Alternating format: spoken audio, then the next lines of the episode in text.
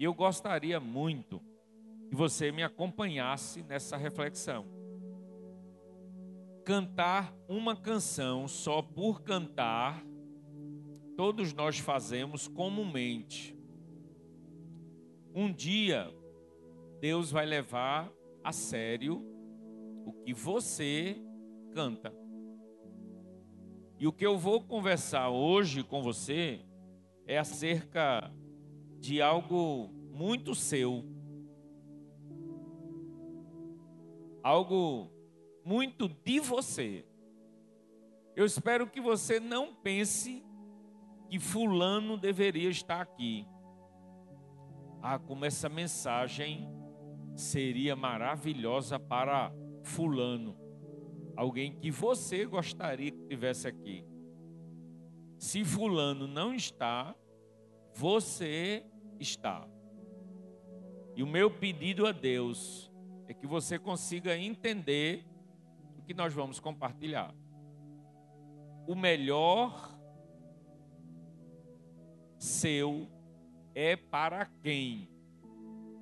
Você já imaginou o que é que você tem de melhor? É para quem? Você percebe como você precisa, não é? O melhor de você, você está oferecendo para quem? Você é um problema ou você é uma solução? Você ajuda ou você atrapalha? Você constrói ou você destrói? Não, não me diga que você tem Bíblia, que você porta a Bíblia, que você vem para a igreja, que você tem cargo na igreja, que você lidera ministério, porque isso não é termômetro e nem identificador do melhor de você. Não é sua função pastoral, não é sua função ministerial que identifica o melhor de você. Já se foi o tempo que alguns títulos dignificava o homem. O que nós estamos conferindo com muita decepção é que alguns títulos, inclusive eclesiásticos, está causando vergonha. Já conversei com uma gerente do setor de cadastro de financiamento de automóvel de um certo banco que algum tempo atrás, quando chegava um pastor para dizer que estava comprando um automóvel, ela facilitava porque se tratava de um homem de Deus. Algum tempo atrás. Hoje, quando se chega alguém com essa identificação, eles exigem mais informações. Se não, bloqueiam. Portanto, não é a função, não é o cargo, não é a atribuição que lhe faz ser melhor. Aí vem esta pergunta que eu gostaria de começar a compartilhar com você para a gente pensar. O seu melhor é para quem? O que é que você tem de mais bonito? O que é que você tem de mais encantador? O que é que você tem de mais belo? O que é que tem de bom em você? É oferecido a quem? Porque você tem algo muito bom. Você não é só bronca. Você não é só problema. Você tem algo muito bom. Talvez esse lugar nos leve a meditar. Eu não estou aqui por acaso. Esse prédio não está construído aleatoriamente. Nós estamos juntos, homens e mulheres de Deus que militam aqui, nos acompanhando no que nós chamamos de ministério para uma educação reconhecida como religiosa com característica cristã num perfil protestante. E eu acredito que tem muito a nos ensinar. O que é que eu posso fazer para prender a sua atenção até o final, mas que não fique apenas na atenção retida a mim? Porque eu até preparo um esboço interessante, preparei um material visual que ajuda a segurar a sua atenção, mas eu estou muito convicto, eu estou muito convicto de que as ministrações não mexem mais com você. Eu estou muito certo de que só aquilo que a gente faz aqui não ajuda muito, mas é o recurso que nós temos, é a ferramenta que a gente tem. E a ministração está sendo agora realizada. Nós oramos, nós intercedemos a Deus e a gente pede para que você possa ser abençoado. Tudo que eu quero é que a gente alcance. Eu vou contar uma história para você. Você vai ficar sentado, vai abrir a sua Bíblia em Gênesis, fácil, fácil. O primeiro livro da Bíblia. Fácil, fácil. E a gente vai ler no capítulo 17, a partir do versículo 1. Veja que história. E aí você vai acompanhar comigo.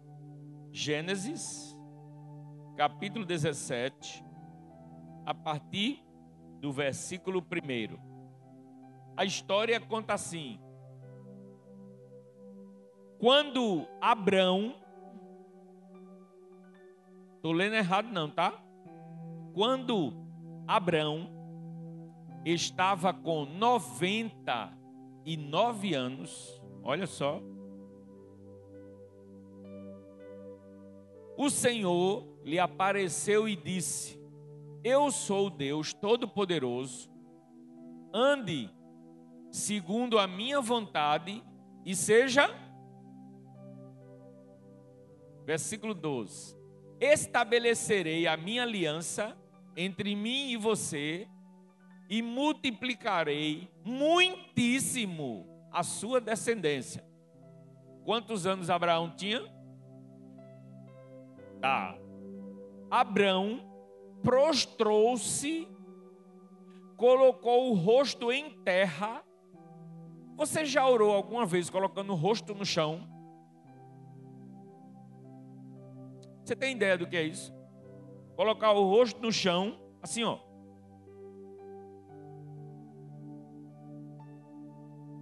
Você já viu os muçulmanos fazer isso? Sabe o que é adoração ao extremo? Sabe o que é reconhecimento de grandeza de Deus ao extremo? Às vezes a gente é muito requintado. A gente quer orar no conforto da nossa melhor posição. Mas assim, Abraão teve uma palavra de Deus: Eu multiplicarei muitíssimo a tua descendência. Aí Abraão prostrou-se, rosto no chão, e Deus lhe disse: De minha parte, esta é a minha aliança com você. Olha, irmãos, você será o pai de muitas nações. Abraão não tinha um filho sequer com Sarai. E Deus estava dizendo que ele seria pai de uma grande geração. Abraão prostrou-se. Versículo seguinte, olha só. Foi o, foi o 5? Não será mais chamado Abrão. Olha o momento da mudança do nome dele. Seu nome será Abraão. Está ouvindo, Abraão? Você não será mais chamado Abrão. A partir de agora, você vai ser chamado Abraão. Sabe por quê? Porque eu o constituí pai de muitas nações. Imagina a aflição do velhinho agonia no seu coração, como nessa idade e minha esposa, ele sabia que tinha dificuldade de fecundação, eu o tornarei extremamente prolífero. De você, olha Deus repetindo de novo: farei nações, e de você procederão reis. O velhinho, o velhinho ia recebendo aquilo, não queria desconfiar de Deus, não queria dizer que Deus estava enganado ou errado, mas ao mesmo tempo, vendo sua condição, qual a idade de Abraão? Aí Deus disse mais: estabelecerei a minha aliança como aliança eterna. Você tem noção disso? Aliança eterna entre mim e você, Abraão, e os seus futuros descendentes, para ser o seu Deus e o Deus dos seus descendentes. Abraão, as suas gerações precisam me conhecer através de você, viu? Eu vou ser o Deus das suas gerações. É só para a gente pensar, porque talvez Deus não esteja sendo Deus nem para você. Aí você vai ver os seus filhos se perderem, você vai ver os seus netos na bagaceira, porque você não está vivendo o melhor de você. Deus estava dizendo a Abraão: Abraão, eu serei o Deus da tua descendência. E vai começar por você, viu? Versículo seguinte: Toda a terra de Canaã, onde agora você é estrangeiro, darei como propriedade perpétua a você e aos seus descendentes e serei o Deus deles. Viu, Abraão? Eu serei o Deus deles. De sua parte, disse Deus a Abraão: guarde, olha. Lembram que Deus disse? Olha, da minha parte, eu vou fazer isso e isso. Eu estou lendo para você, está na sua Bíblia. Depois você sai, leva naturalmente a sua Bíblia com você e confere lá. Deus disse da minha parte. Agora, Abraão, da tua parte, disse Deus, guarde a minha aliança. Tanto você como os teus futuros descendentes. Esta é a minha aliança com você e com os seus descendentes. Aliança que terá que ser guardada. Todos os do sexo masculino entre vocês serão circuncidados na carne Deus tem naturalmente um desafio com você. Terão que fazer essa marca, que será o sinal da aliança entre mim e vocês.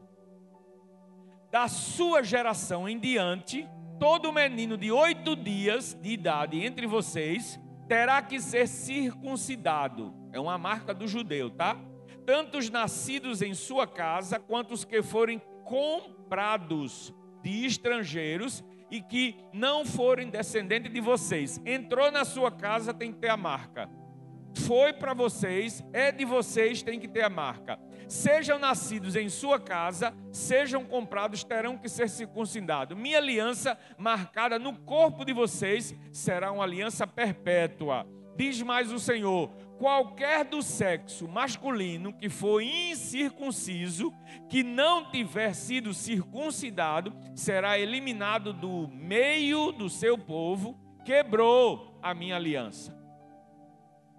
Disse também Deus a Abraão: de agora em diante, opa, sua mulher já não mais se chamará Sarai. Não, Senhor, se chamará como? Seu nome será Sara. Eu acho até melhor. Não sei se os irmãos concordam. Como é seu nome? Sarai. E agora mudou. Como é seu nome? Sara. Achei melhor. Eu achei. Mas tem uma proposta, tem um propósito, tem um desígnio. Eu a abençoarei e também, por meio dela, darei a você um filho. Como é, Senhor? Sim, eu a abençoarei e dela procederão nações e reis de povos.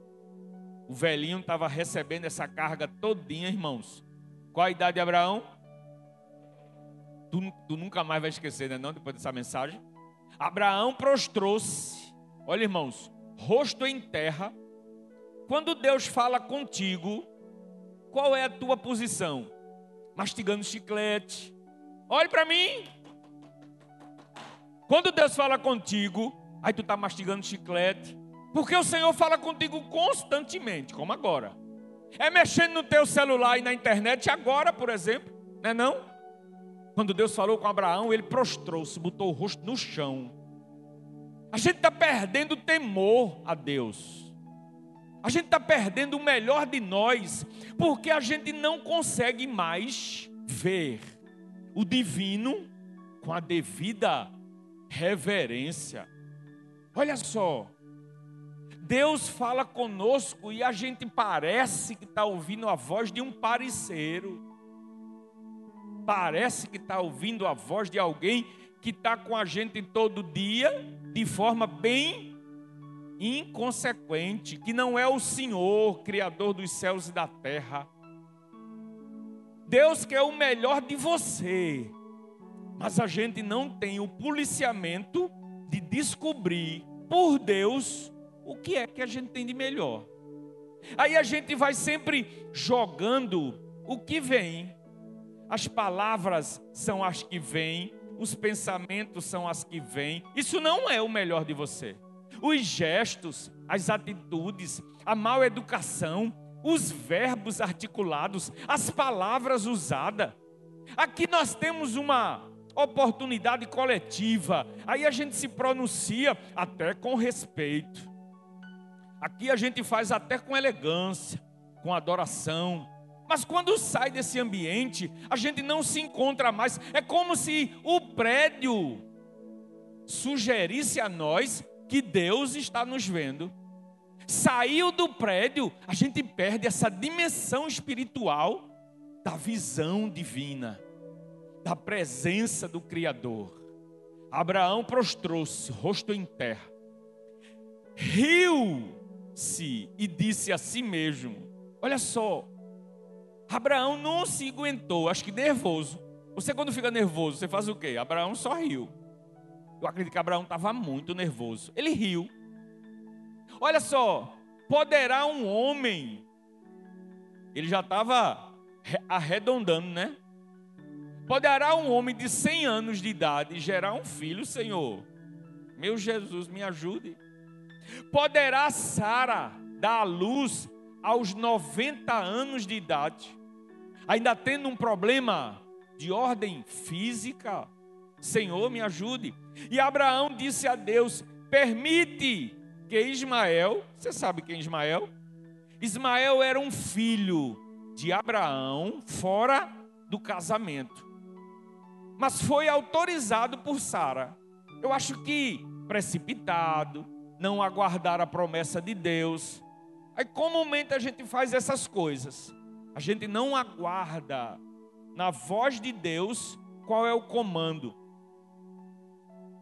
Porque a gente não está dando o melhor de nós. Aí Ismael existia, era filho de Agar, uma empregada. Aquela mulher gerou o filho que Abraão não teve de Sara e era uma necessidade daquela época para a sua descendência. Mas Deus traz a confirmação da grande bênção agora para Sara. Então Deus respondeu: Ô oh, Abraão, na verdade, Sara, tua mulher, lhe dará um filho e você o chamará de Isaque. E que coisa gostosa, e que coisa maravilhosa. Deus sugeriu o nome do filho. Não é fantástico? Deus tem a liberdade de sugerir a você as coisas. Ah, pastor, é muita espiritualidade para mim. É não. É só dar o melhor de você. É só você identificar qual é a voz de Deus. Hoje, os cavalheiros da igreja, os homens da igreja, eu só ri, irmão, me diverti como há muito tempo não fazia. Os homens da igreja tiveram seu retiro, tá de parabéns. O irmão Cláudio, o irmão Charles, a equipe que montou junto aí com Carlos Alberto e o Elames e terminou junto com o Olímpio, preparando um banquete. Organizaram, irmãos, eles não importunaram as mulheres. não precisou vir nenhuma mulher para a cozinha. Desenrolaram. Olha aí. Desenrolaram. Uma equipe boa. Viraram meninos. Brincando, irmãos, inclusive de quebra-panela. Só que não era uma panela. Era uma bola de encher, bem grande. Cheia de bombons e alguns presentes. Só que colocaram farinha de trigo na bola. Quando estourou, que foram para baixo, bombons e trigo, e mais os gordinhos pulando em cima, irmão. Você precisava que ver aqueles homens velhos, tudo sem infância. Divertidíssimo. Pois então, sabe o que é viver o melhor da gente? Abraão disse: Permita que Ismael seja o meu herdeiro, Senhor. Permita. Aí Deus disse a Abraão. Então Deus respondeu: Na verdade, Sara, sua mulher, lhe dará um filho e você lhe chamará Isaque. Com ele estabelecerei a minha aliança, que será aliança eterna para os futuros descendentes. E no caso de Ismael, Deus fala com a gente, irmãos. Abraão ficou preocupado porque Ismael era filho legítimo dele. Não era de Sara, mas era dele. Deus sabe de todas as suas questões, todas. Você só precisa externar. Deus, e isso?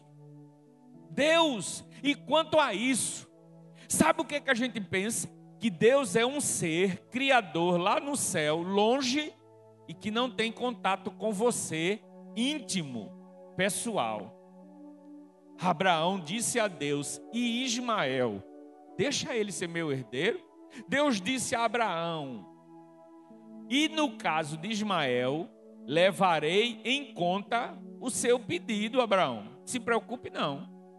Também o abençoarei eu o farei prolífero e multiplicarei muito a sua descendência. Ele será pai também de doze príncipes, e dele farei um grande povo. Pronto, só até o 20. Agora, eu quero compartilhar com você sobre você. E quero pensar agora aqui comigo. O seu melhor é para quem? Deus tinha um bate-papo com Abraão. E ele queria o melhor de Abraão. Deus sabe que você tem algo muito melhor do que você tem feito. Eu, sinceramente, eu não acredito que nesta palavra vá transformar o seu coração. Porque os desvios de vozes no seu ouvido são muitos. Enquanto os homens estavam brincando hoje de furar a bola, tipo quebra-panela, foi bem interessante uma, acho que, forma de tirar uma lição. Tinha um que dizia assim: Olha, escuta a minha voz, viu? Eu vou lhe ajudar. Aí botava a venda no cara. Aí alguém girava ele, girava, girava, girava e dava o cabo de vassoura com um prego na ponta. Aí tinha um sempre que chegava lá perto, não era Gilson? E aí dizia: Escuta a minha voz, escuta a minha voz. Mas irmãos, quando o cara dava o primeiro passo, era uma gritaria, vozes de todo lado. Como ouvir a voz daquele que vai orientar? Ficava muito difícil. Cinco, seis tentativas, a bola enorme, e os homens não acertavam. Até que alguém acertou. Eu fiquei conferindo como é difícil ouvir a voz da boa orientação com muito barulho. Você está com muito barulho à sua volta. Tem muita coisa sugerindo no seu coração. Tem muita informação vindo para você. Ouvir a voz de Deus no barulho da sua vida, você não vai ouvir. Você, vai não, você não vai conseguir encontrar o melhor de você. Porque tem muito barulho à sua volta. O seu melhor é para quem? Com essa história, eu quero, acho que convidar você a pensar comigo, olha, tem uma informação na história de um personagem famoso do século XV e você vai lembrar dele pela sua arte. Você já ouviu, acho que, falar? Tem um cidadão chamado Leonardo de Sirpiero da Vinci. Ele nasceu em 1452 e morreu em 1519. Polímata. O que é polímata? Leia isso aqui comigo, você vai saber o que é polímata. Polímata, nascido na atual Itália, uma das figuras mais importantes do Alto Renascimento, se destacou como, olha só, o currículo do cara: cientista, matemático, engenheiro, inventor, anatomista, pintor, escultor, arquiteto, botânico, poeta e músico. Isso é polímata. Ter conhecimento de várias ciências. Quem aqui é polímata? Leonardo da Vinci era. E ainda conhecido como percursor da aviação e da balística. Você lembra dele? Olha o cidadão aqui. Ele é conhecido hoje com sua obra de arte. E aí eu quero contar uma história para você. Um dia, ele começou a pintar um quadro novo. Escute, é bom. Ele escolheu o assunto, determinou a perspectiva da sua pintura, fez o esboço, aplicou as cores, desenvolveu todo o pano de fundo então, por uma razão que ninguém sabe até hoje, ele parou a pintura. Não continuou. Aí ele chamou um dos alunos na sua formação e disse ao aluno: "Tá vendo essa obra?" "Sim, professor." O professor era Leonardo da Vinci. E ele disse ao aluno: "Eu quero que você termine essa obra." O cara entrou em pânico. O aluno ficou apavorado. Como, Leonardo, terminar um quadro seu como um dos maiores mestres da pintura? Como? Eu não tenho a menor condição. Aquele aluno protestou e revelou a sua incapacidade de concluir o quadro. Aí, Leonardo da Vinci silenciou ele quando disse assim, aí pensou junto com ele: essa é Mona Lisa. Ah, agora eu lembrei, pastor, dele, isso. Pois é. Além desse Mona Lisa, os estudiosos de pintura fizeram um trabalho de descoberta de característica. E aí ela tem um ligeiro sorriso, o olhar dela tem uma característica, eles não sabem precisamente quem era essa mulher, tem umas suspeitas. Essa era a obra dele. E ficou mais famosa. Hoje está no museu na França. E é muito visitado. Ele também fez a última ceia, lembra? O quadro da última ceia. Detalhes, características. Imagina o cara que tem habilidade como Leonardo da Vinci dizer a você: termine agora a minha obra. Não foi nenhuma dessas obras, foi uma obra lá que a história conta. Aí ele perguntou ao aluno: olha só. O aluno disse: Eu não tenho condições de terminar essa obra. Aí Leonardo da Vinci perguntou a ele: O que eu fiz não o inspira a dar o melhor que você tem eu já fiz tudo isso aí. Eu já deixei aí com essas características, olha só. Eu já deixei aí todas essas acho que arrumações eu determinei o assunto, eu já escolhi a perspectiva, eu já fiz o esboço, eu já apliquei as cores, eu já desenvolvi o pano de fundo. Agora é só concluir. O aluno silenciou e não soube mais o que dizer. Na verdade, agora essa é a pergunta que eu faço a você. E eu faço como que vindo de Deus Deus conversou com Abraão longamente, fez uma aliança com Abraão, promessas belíssimas e que se foram concretizadas ao longo da história. E agora eu faço essa pergunta a você.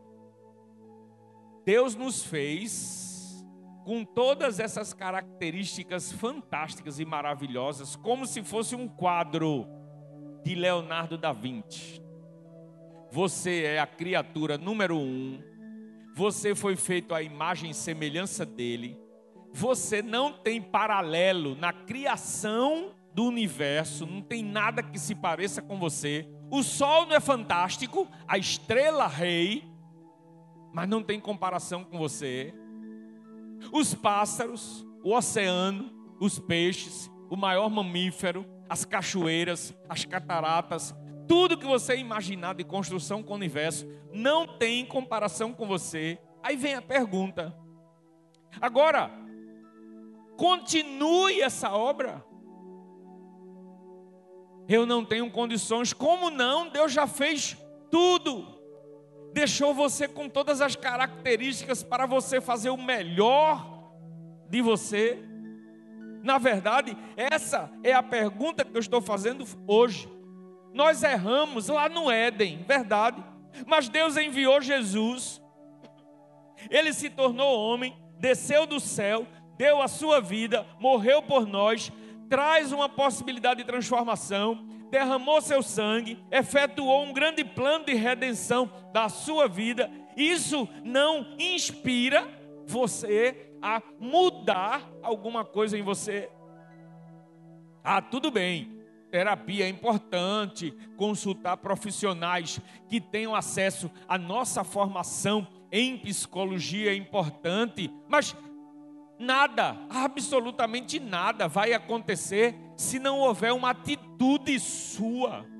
Não tem profissional nenhum que consiga mudar algo em você. Eu quero estudar, pensar, acho que meditar junto com você. Você está satisfeito com a obra de arte, sua vida? Não tem nada mais de melhor, não. Você tem que tomar remédio para melhorar. Existe remédio para melhorar. Você está satisfeito com essa? Deus fez a obra de arte fantástica na tua vida. Você está me ouvindo nesse lugar. Você é essa obra de arte e você está satisfeito com o que está acontecendo contigo? Você consegue enxergar as pessoas à sua volta? Elas se alegram ou elas ficam preocupadas sempre com você? Jesus é maravilhoso, a Bíblia é fantástica, o Evangelho transforma, mas tu não dá um passo para buscar ajuda de Deus para mudar comportamento e atitude. Esse é o melhor que você tem. Isso é o melhor que você pode dar. Você já percebeu que você é mentiroso? Como assim, pastor? Você conta vantagem sempre daquilo que não acontece na tua vida? Você consegue enxergar como você às vezes faz mal às pessoas que estão do seu lado com grosseria, justificando isso porque seu pai foi assim, seu avô foi assim? Conversa. Você é assim porque você quer. Se você conhece a Jesus, esse evangelho é aquele evangelho que lapida, que transforma, que modifica. Eu acho que é hora de começar a rever. Eu sei, eu sei que vai terminar o culto já já e você vai continuar o mesmo. Problema seu. Porque Deus está falando. Se você vai continuar desse mesmo jeito, problema seu. As pessoas vão continuar sofrendo perto de você. Você vai continuar amargo, infeliz, portando Bíblia. Vindo para a igreja, subindo no monte, cantando louvores, mas nada transforma. Porque o seu caráter ainda não foi preparado para o melhor de você em Cristo, porque a obra de arte de Deus está em ti, está em você, e você vai continuar assim porque você quer. Porque quando você se prostrar e botar sua cara no chão e dizer a Deus: Deus, eu preciso dessa experiência de Abraão. Quando você começar a não fazer desse universo, desse lugar, um lugar de brincadeira, um lugar de encontro social, um lugar para não ter para onde ir e vir para cá, um lugar apenas de passeio, quando você parar com isso e vir para aqui com o coração devoto, com a alma rendida, com o espírito quebrantado, Deus vai começar a extrair o melhor de você. É, é. Porque o Evangelho de Jesus não é filosofia. O Evangelho de Jesus não é matéria humana.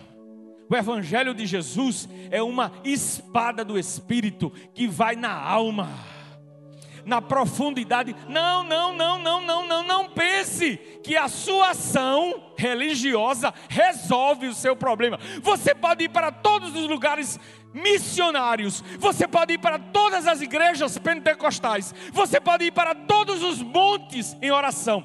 Nada vai extrair o melhor de você enquanto você não tiver um encontro individual com Deus, na pessoa de Jesus, quebrantado pelo Espírito Santo de Deus, para lhe desmontar. Deus ainda vai lhe desmontar porque Deus não quer perder você.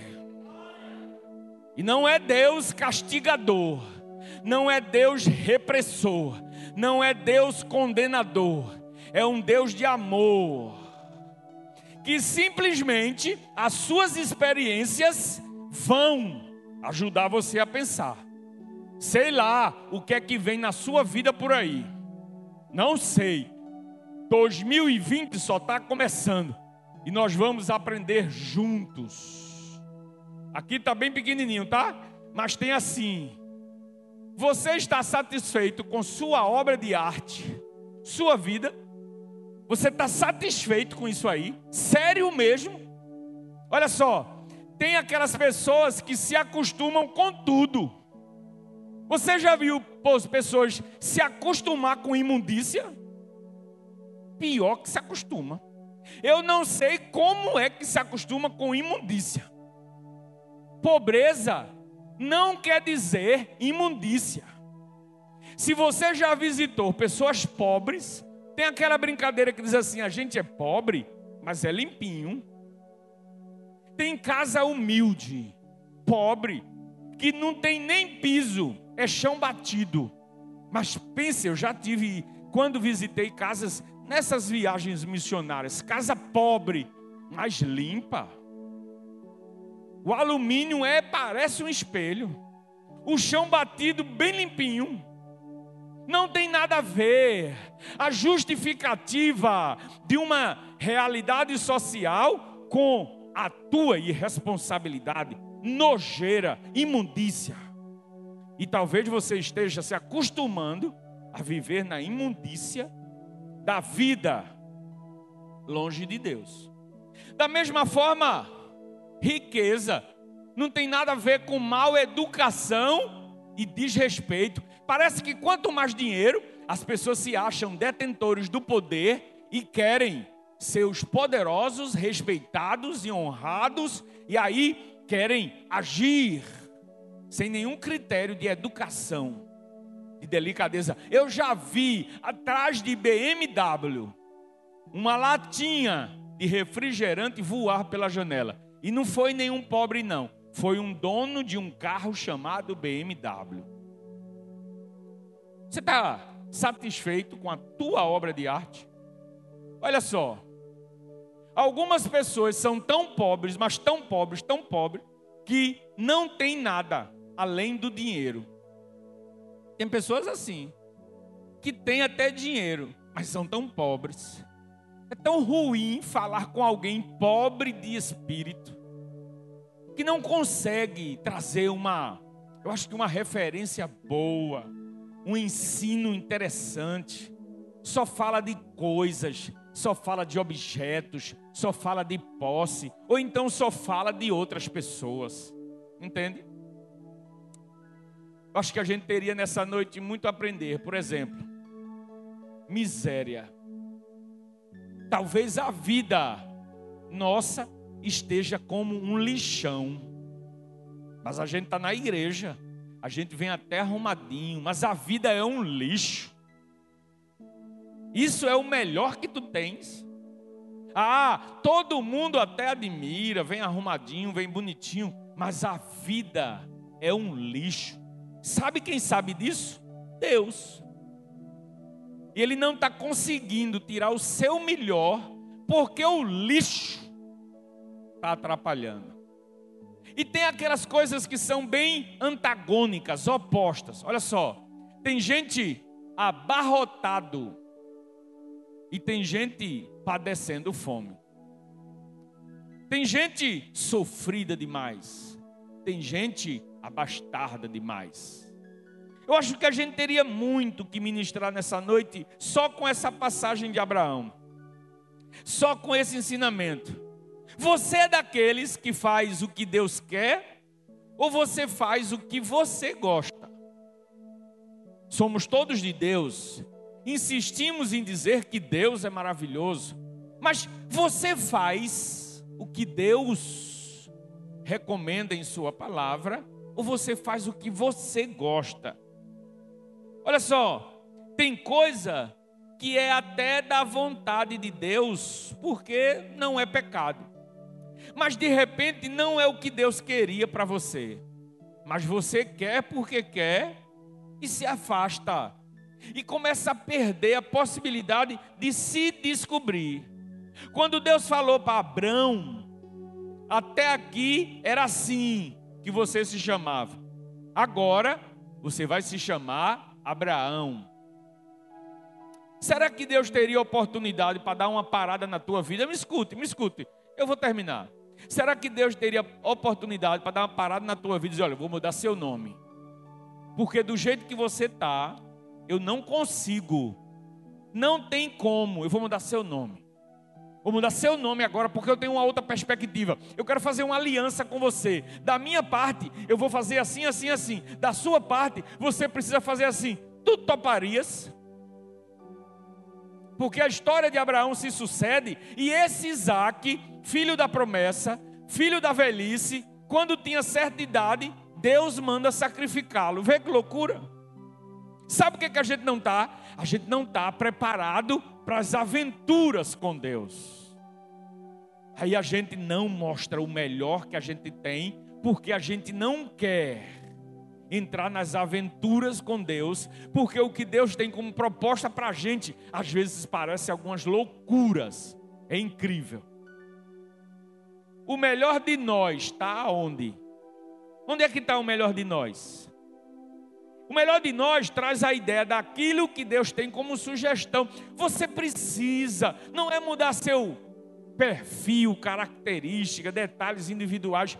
Deus quer que você continue como você é, como você é, calado, silencioso na sua, você vai continuar assim. Você gosta de conversar, é bem extrovertido, você vai continuar assim. Não é isso que Deus está preocupado. Deus está preocupado em que você tenha uma vida plena e que essa obra de arte possa ser descoberta, porque tem muita coisa boa em você e por conta do teu cansaço, do teu estresse, da tua chateação, das tuas decepções, dos teus traumas, da tua história. Tu está deixando o lixo tomar conta do que é melhor de você. Você está deixando o lixo para as pessoas que estão perto de você. Tu tem sorriso, tu tem alegria, tu tem gentileza, tu tem serviço, tu tem o que fazer, tu tem como fazer, tu és habilidosa, talvez na cozinha, talvez na oficina, talvez em mecânica, talvez em macenaria, talvez em inglês, sei lá. Tu tens muita coisa boa, mas não consegue desenvolver, porque o melhor de ti está sendo obstruído. Ah, vamos pensar assim eu gostaria de pensar com você. Para oferecermos o melhor de nós a alguém, e principalmente para Deus, a gente precisa. E quem está disposto a isso? Dedicação, integridade, tempo e aplicação. Quem está disposto a isso? Tu está disposto a dedicar-se às pessoas? Dedicar a teu marido, mas já faço, pastor. Tu faz almoço, tu faz janta, tu faz café, tu faz, tu prepara tudo tal. Mas dedicar-se não são as obrigações do dia a dia. Tu está disposto a dedicar-se à tua esposa? Ah, pastor, mas não falta nada a ela. O pão, a alimentação, roupa, tudo. Não, mas não é isso. Dedicar-se. Sabe o que é olhar nos olhos Sabe o que é trazer uma rosa? Sabe o que é dizer que ama? Sabe o que é dar um abraço? Tu está disposto a dedicar ao amigo? Tu está disposto a dedicar-se ao vizinho? Tu está disposto a dar atenção às pessoas? Se tu não está disposto a fazer isso com pessoas, imagine com Deus, que a Bíblia diz assim: se tu dizes que ama a Deus, mas não ama o teu irmão, é conversa fiada, porque como é que tu ama a Deus que não vê, se não ama teu irmão que tu vê? Dedicação é algo nobre, requer envolvimento, intimidade. Sabe o que é? Interesse. Integridade, então. Pense numa característica rara. Quem é íntegro? Quem consegue ser honesto, responsável, verdadeiro, dizer a verdade, compartilhar com aquilo que é transparente, o modo de viver em respeito ao outro. Olha, Fulano, eu botei essa roupa, tu gostou? Não, porque está feio. Mas a gente tem medo, aí diz, não, está bonitinho. Aí a pessoa sai ridícula na rua porque não teve ninguém que dissesse, está feio, irmão. Está feio. A gente vive numa maquiagem porque a gente não quer ser transparente, honesto, íntegro com a nossa consciência, não é assim? A gente não quer ser honesto com a nossa consciência, que é para não causar impacto, que é para não chatear. Aí a gente continua mentindo, mentindo, mentindo, mentindo, mentindo. E tempo? Quem tem tempo mais para dedicar ao outro? A gente não responde nem a pergunta: Olá, tudo bem? A gente sai de perto, que é para não ouvir a resposta. Porque se a pessoa disser: Tá tudo bem, não, eita, já vai me pedir dinheiro emprestado. Aplicar a vida, essas coisas. Deixa eu caminhar para a gente encerrar. Paisagens bonitas, imagens que nos chamam a atenção, mas eu quero fazer você pensar. Deus nos visita acima do sobrenatural, realizando o impossível. Deus nos revela acima do sobrenatural e Deus nos dá tudo acima do limite que pensamos. Sabe quem teve essas experiências? Abraão. Puro, assim mesmo. Esses textos dizem para nós, capítulo 21, versículo 1 e 2 de Gênesis: E o Senhor visitou a Sara, como tinha dito, e fez o Senhor a Sara como tinha prometido, e concebeu Sara e deu a Abraão um filho na sua velhice, ao tempo determinado que Deus tinha falado. Sabe o que é isso? Deus faz o sobrenatural e o impossível quando Ele quer. Quando a gente começa a enxergar essas propostas divinas, Gênesis 22, 10, Deus nos revela acima do sobrenatural. Deus nos dá tudo acima do limite que pensamos. Gênesis 25, 7 e 8. É assim que acontece. Agora, a gente não quer essa proposta muitas vezes porque é trabalhosa. Eu quero encerrar mostrando essa imagem belíssima. E nesse momento final, eu quero convidar você a acompanhar algo que eu vou narrar para você. Só que eu vou lhe preparar antes. É uma orquestra está apresentando uma das músicas no Coliseu em Roma. Esse maestro se chama Iane. Ele tem uma orquestra enorme ao seu comando. Aí eu quero fazer um paralelo. E quero fazer você se deleitar, mesmo se você não gosta de música. Se você gosta de música, você vai se deleitar. Mesmo se não gosta de música, eu vou fazer você, acho que acompanhar esse raciocínio. Imagine, a orquestra somos todos nós. E todos nós tem uma obra de arte. Algum instrumento você toca, você sabe fazer alguma coisa bem.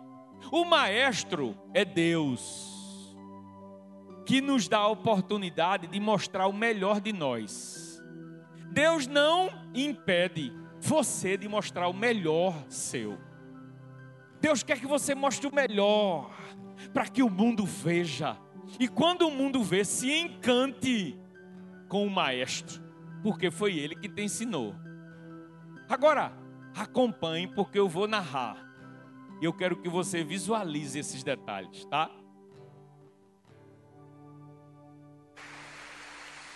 Olha só você tá aí. Pronto, começou a sua vida, ó Deus. Alegria dele, olhando tudo o que acontece. Ele dá as notas, ele acompanha. Olha a sensação prazerosa de Deus vendo você tocar. Sabe o que é alegria? Isso. Olha o mundo, a beleza, toda a expectativa para essa apresentação. Olha só você, o maestro está só lhe olhando. Deus está vendo você do céu. Isso. Aí ele dá os pontos, ele diz a você a hora, ele sinaliza, e ele começa a ver você caprichoso. Ele começa a ver você fazendo o melhor. Deus começa a se emocionar contigo. Ah, como Deus começa a vir, olha só. Aí você começa a se apresentar na vida. Ah, se um instrumento desse desafinar, se um instrumento desse sair da posição, ele sabe. Olha a cara de Deus. Isso. Isso. Sabe o que é vibrar? Deus está vendo você na sua vida. Deus está acompanhando a sua vida está vendo você brilhar nesse mundo. Ele quer que você mostre o melhor de você. Olha, olha a alegria, a satisfação de um maestro, aonde cada músico faz o seu melhor. Olha que sensação boa de Deus, olhando para você e vendo você brilhar, vendo você amar as pessoas, vendo você valorizar a vida, vendo você respeitar as pessoas. Agora curta o que Deus tem de melhor para você.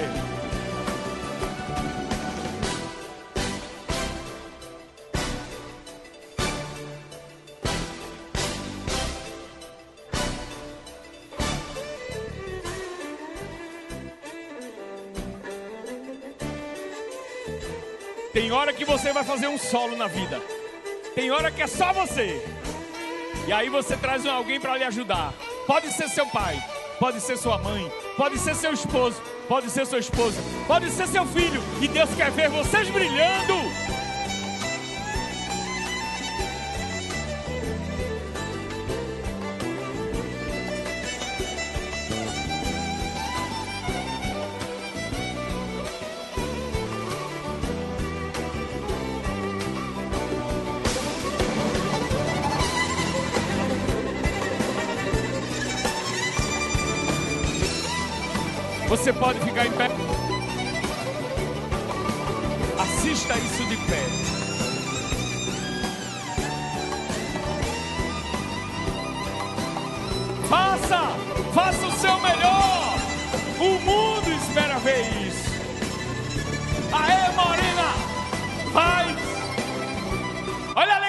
Alegria de fazer o melhor. Olha a alegria de fazer o melhor. A gente não se contém.